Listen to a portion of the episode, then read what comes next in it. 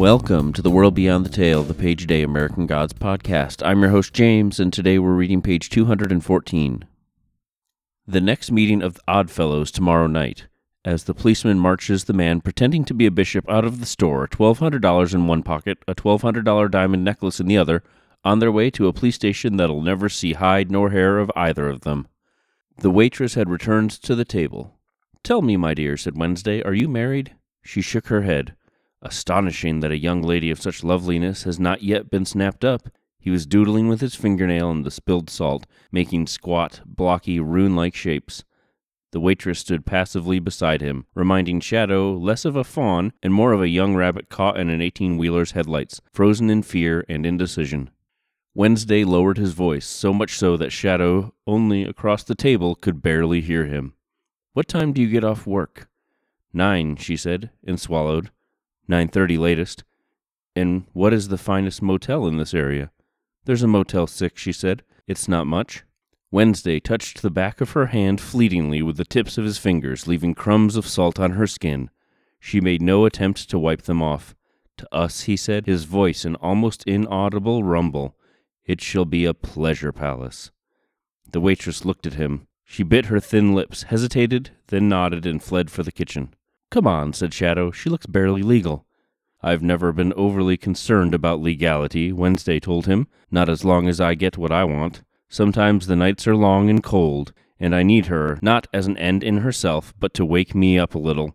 Even King David knew that there is one easy prescription to get warm blood flowing through an old frame.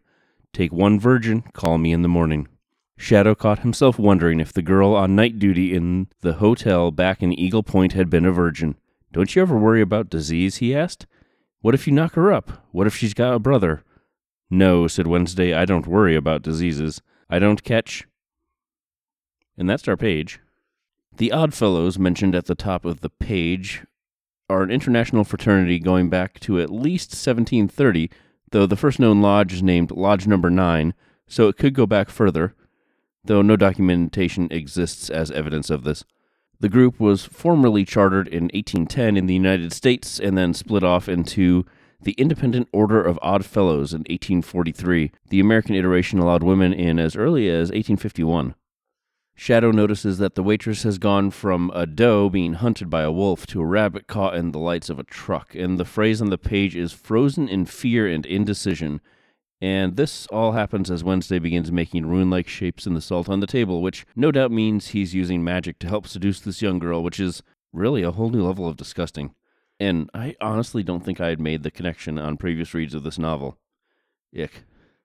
Shadow doesn't notice or doesn't understand what Wednesday's doing with this salt, as his first issue with the whole situation is legality of age, which is, I guess, worthwhile, but Shadow keeps going and tries to dissuade Wednesday from his current course by mentioning disease, pregnancy, and the possibility of a brother looking to defend his sister's honor.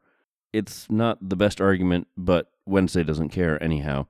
I guess I'm also on some libertarian watch list now because I had to look up the age of consent in Wisconsin, which is 18. Wednesday name drops David, king of Israel, an attributed writer of many of the Psalms of the Bible. He was also a noted musician and warrior, having killed Goliath in Kings, it's noted that David is so old that he can't keep warm no matter how many blankets his servants cover him with. So they go in search of a beautiful virgin to lie next to him in bed and keep him warm. Though verse 4 notes that they don't have sexual relations in the NLT, though the King James Version uses the awesome, the king knew her not. So three cheers for the biblical form of knowing. The virgin they find is named Abishag, and there are some scholars who believe she is the subject of the Song of Solomon in the Old Testament. Also, David was the father of Solomon, who we discussed in the Bilquis section of the book, or at least I hope we did. In my memory, we did, and I wrote this down as a note. So if we didn't, sorry. Get in touch with the show at the World Beyond the at gmail.com or on Twitter at World Beyond Pod. Thank you to Julian Granganache for his version of St. James Infirmary Blues as the show's theme, and thank you for listening.